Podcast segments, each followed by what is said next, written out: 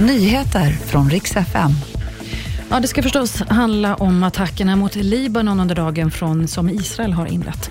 Och så ska det handla om historien om Sverige som ska få en uppföljare. Idag inleder alltså Israel en serie attacker mot Libanon och har själv uppgett på plattformen X att stridsflyg har inlett omfattande våg av attacker mot libanesiskt territorium. Attackerna har riktats mot den södra Libanon och det här ska vara ett svar på flera attacker som också avfyrats därifrån mot norra Israel tidigare. Det brinner i ett flerfamiljshus i Kärrtorp. Det här ligger alltså söder om Stockholm och larmet kom vid 14.30. Räddningstjänst ska vara på plats. De har också påbörjat rökdykning och eventuell livräddning.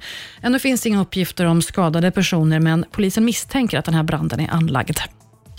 Historien om Sverige, serien som SVT gjorde nyligen, den ska få en uppföljare. Den här gången ska det handla om Sverige och kriget och fokus ska vara hur vi hade det i Sverige under andra världskriget. Den här dokumentärserien ska utgå från både experter, men också från över tusen brev och dagböcker och foton och så vidare som tittare har skickat in till SVT.